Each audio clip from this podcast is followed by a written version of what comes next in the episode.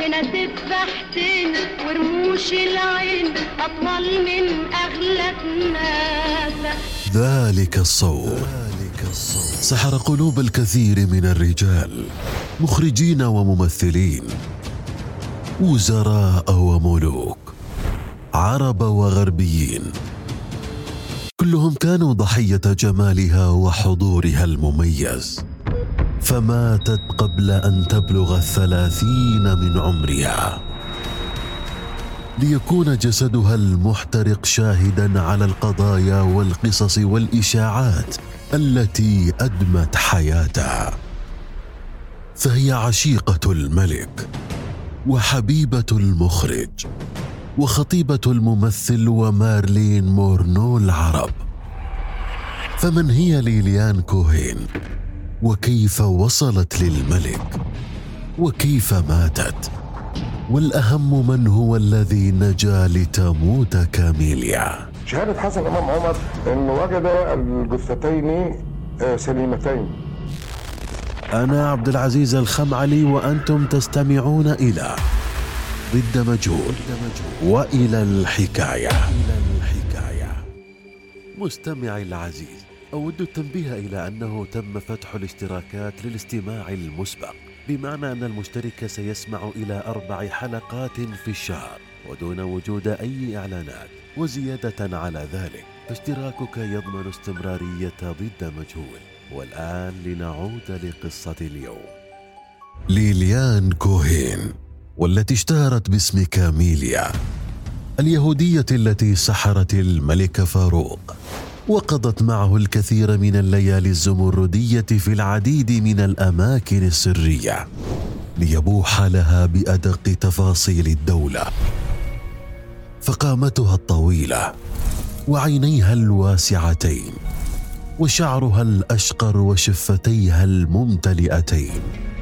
كانوا السبب في وصولها لأرفع المستويات ضمن الدولة المصرية. لتطل فيما بعد على الشاشة المصرية لمدة أربع سنوات فقط لتصبح محبوبة الجماهير وساحرة الفنانين. بجسدها المثالي ورقصاتها التي يصعب نسيانها حتى هذا اليوم. وتهون عليك روح حبيبتك مراتك أول نسيت ليالينا الحلوة أيام غرامنا. نسيت مغازلتك للعيون دول والخدود دول.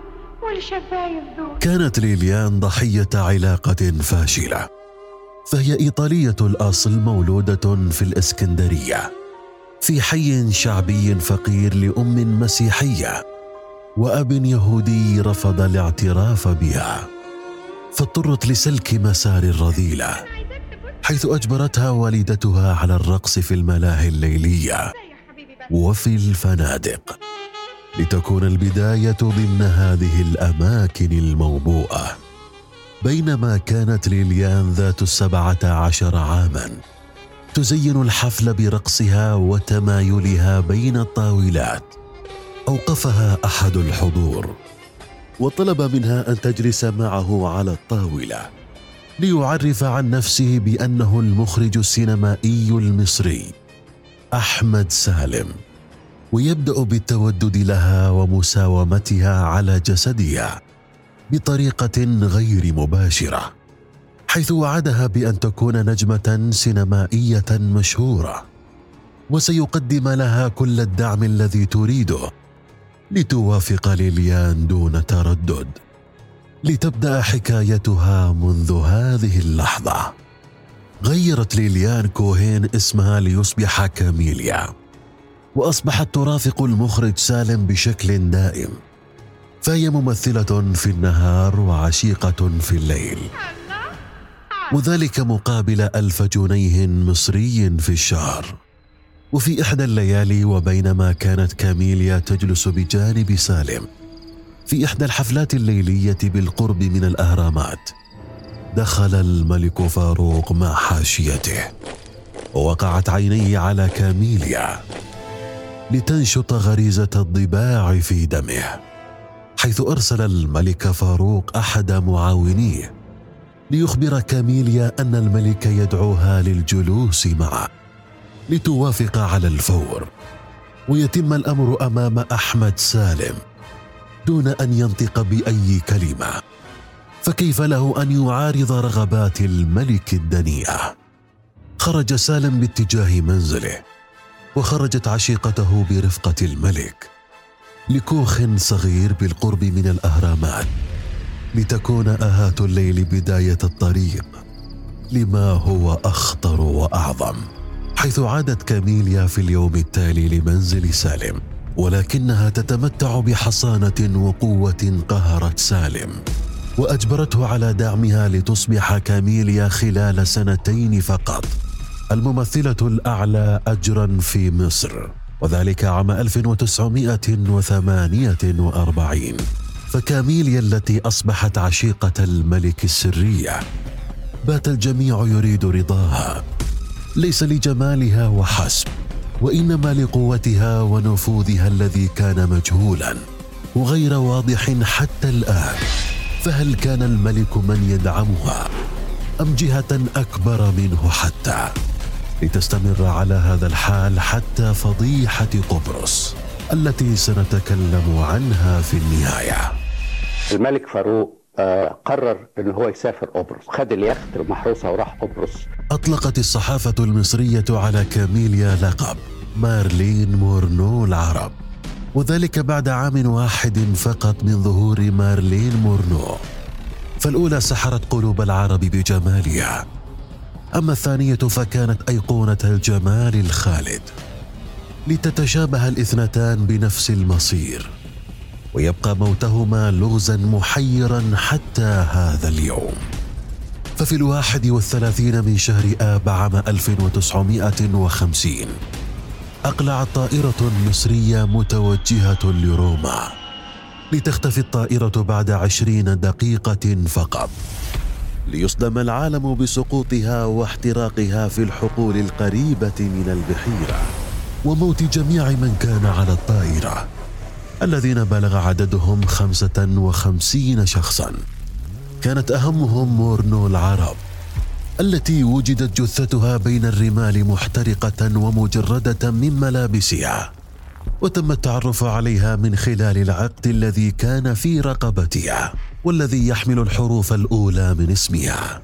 فسرت السلطات المصرية وفاة كاميليا على أنه حادث غير مدبر أو حتى مخطط له لكن الحقيقة كانت مختلفة تماما وتحتاج العودة للوراء وكشف بعض الوثائق والأوراق. لنبدأ بكشف الوثائق والحقائق التي نشرت عن كاميليا واحدة تلو الأخرى. ولتكون البداية في قبرص التي قد ذكرناها سابقا. ليس هناك أي هدف سياسي وليس هناك آه، شيء سياسي وإنما هو كان رايح يقضي أجازة مع آه، كاميليا هناك حين قرر الملك فاروق في مرة من المرات قضاء إجازته في جزيرة قبرص ليخرج بمركبه الخاص برفقة حاشيته وأخته وزوجها وقد كان على موعد مع كاميليا هناك التي وصلت بنفس اليوم الذي وصل فيه الملك. ليتقابل الاثنان عدة مرات على منزل صغير على الشاطئ ولتتمكن الصحافة من تتبعهما وضبطهما لتنشر الصحافة الفرنسية الخبر وينتقل الأمر للصحافة العربية لتتواصل السلطات المصرية مع الملك وتخبره بالأمر فصب جام غضبه عليها واتهمها بأنها من سرب الخبر وفضحت أمرهما وقام بضربها وأنهى علاقته بها وعاد لمصر على الفور. تلقف الموساد الإسرائيلي خبر فاروق وكاميليا سريعا وسعى لتجنيدها عن طريق مدرب رقص يهودي مصري وتم إغراؤها بالمال وبزيادة شهرتها مقابل الحصول على أدق تفاصيل الدولة من خلال علاقتها بالملك. إلا أن علاقتها بالملك قد انتهت لتلجأ لاستفزازه عن طريق الدخول بعلاقة حب مع الممثل الشهير رشدي اباضه من فضلك البسي جاكيتة تاني رح تبقي واخدة على خاطرك وواخدة برد كمان. برد؟ ما تخافش عليا. لكن في خوف عليا أنا. ليرسل الملك في طلبها من جديد لتعود علاقتهما مرة أخرى ويبعدها عن اباضه يا خبر هي فين؟ عرفت. ده قال لي عنده مغاره ووثقت. ونقلت جميع تفاصيل الملك. فقد كان الجسد أهم أسلحة الموساد آنذاك. ولم تكتفي كاميليا بالملك فقط بل دخلت في علاقة مع مستشاري الملك الاقتصاديين والسياسيين وقائد الحرس الحديدي ووصلت حتى لحلاق الملك الشخصي. فقد كانت الخطة أن تكسب كاميليا محبة الجميع وتقنع الملك بالزواج منها. لتحقق حلمه بإنجاب ولي العهد مما سيجعل الحكم في مصر بيد الموساد إلى الأبد. إذا كانت الموساد تريد التخلص منها أن طائرة الممثلة كاميليا قد سقطت بسبب آه، توجه من أحد أجهزة المخابرات الأجنبية. فشلت كاميليا في إقناع الملك بالزواج منها فهجرته حتى تثير نار الغيرة فيه. وبنفس الوقت دخلت كاميليا في مواجهة مع سيدات قصر الملك إضافة لكونها باتت مستهدفة من المخابرات المصرية باعتبارها تحمل جميع أسرار الملك وصفحة مطوية في حياته. لم يطل غياب كاميليا عن الملك كثيرا وطلب مواعدتها في روما وروي أن الملك كان يريد الزواج منها. وقرر أن يتم القران بينهما في روما وأن تحمل منه هناك. فسافر الملك لأوروبا بجواز سفر مزور باسم أنور باشا المصري دون أن يرافقه أحد لزعمه أنه يريد التجول في أوروبا بحرية دون أن يعرفه أو يرافقه أحد. لتضطر كاميليا لإيقاف تصوير فيلم كانت تصوره مع المخرج أحمد سالم. بحجة أنها متعبة وبحاجة للفحص الطبي والعلاج في لندن ولم يكن يعلم أي أحد السبب الحقيقي لسفر كاميليا ولم تتمكن يومها من الحصول على تذكرة طيران لعدم توافر حجوزات حينها لتبدأ الأحداث الغامضة بالحصول. فهو اتفق معها على إنه أصحابها إلى لندن ويعالجها هناك واتفق معها على ذلك وانه هيجي في نفس الطيارة اللي جاية من بومبي اللي هي نفس الطيارة دي. حيث تواصل مكتب حج التذاكر مع كاميليا واخبرها أن أحدهم قد ألغى حجه وبإمكانه السفر مكانه. وذلك بعد ثلاث ساعات من الآن. لتوافق كاميليا في الحال وتنطلق للمطار. وهي تضع بيدها خاتما الماسي ثمنه 1500 جنيه مصري. استقلت كاميليا الطائرة وما هي إلا عشرون دقيقة فقط. حتى انفجرت الطائرة وسقطت بالقرب من البحيرة. ليعثر على جثة كاميليا المحترقة وهي مجردة من ملابسها. ولم يعثر على خاتمها الذي كان في يدها. لتبدأ الأسئلة والتحليلات من هذه النقطة. فما سبب فقدان خاتم كاميليا؟ ولما صرح البعض أن جسد كاميليا كان عليه بعض الجروح والكدمات؟ وهل الملك متورط بعملية اغتيالها؟ أم هناك أحد آخر يريد الانتقام منها؟ كثرت الروايات التي تفسر موت كاميليا فالمتهم الأول في عملية اغتيالها كان قائد الحرس الحديدي آنذاك الذي وجد من كاميليا خطرا يهدد الملك والدولة فلم يكن فاروق وكاميليا وحيدان في السرير بل كان جهاز المخابرات مرافقا لهما وقد علموا بنية الملك بالزواج منها ليتم التخطيط لاغتيالها وتحديد الرحلة التي ستنتقل فيها كاميليا وتفجير الطائرة ليبدو الأمر أنه مجرد حادث عرضي وليبقى اسم الرجل الذي ألغى حجزه سرا حتى هذا اليوم. أما المتهم الثاني فهي وصيفة القصر الملكي ناهد رشاد التي لم تحب كاميليا اطلاقا وكانت على علم بعلاقتها مع الملك وأرادت تصفيتها حتى لا تدخل دماء غير ملكية القصر ولتنهي المهزلة التي كان الملك يعيشها والتي كانت سببا في تشويه سمعته. أما المتهم الأخير فهو الملك فاروق نفسه فقد روي أن كاميليا حينما سافرت كانت تحمل ابن الملك بين أحشائها وأراد الملك تصفيتها هربا من الإدانة والفضيحة التي كانت ستلازمه إن استخدمت كاميليا الأمر سلاحا ضده. أما إذا كان الملك فاروق هو الذي أوعز. فلا أعتقد أنه في حاجة لأنه يركبها طيارة ويوقع الطيارة ويقضي على أبرياء آخرين. يعني ما تصورش إن هو يفكر إنه ي- يفجر طائرة أمريكية عشان خاطر آه، يتخلص من كاميليا يتخلص من كاميليا. وبكل الحالات عزيزي المستمع وإن كانت وفاة كاميليا حادثا عرضيا مفاجئا أو امرا مخطط له في ليل. تبقى مارلين مورنو العرب ضحية جسدها وضحية الكثير من الشائعات التي لفقت لها حيث يبرئها البعض من التهم التي لفقت لها وأنها لم تكن على صلة بأي جهة خارجية. وذنبها الوحيد أنها كانت فريسة سهلة بيد الملك وانتهت صلاحيتها ليكون اغتيالها مصيرها.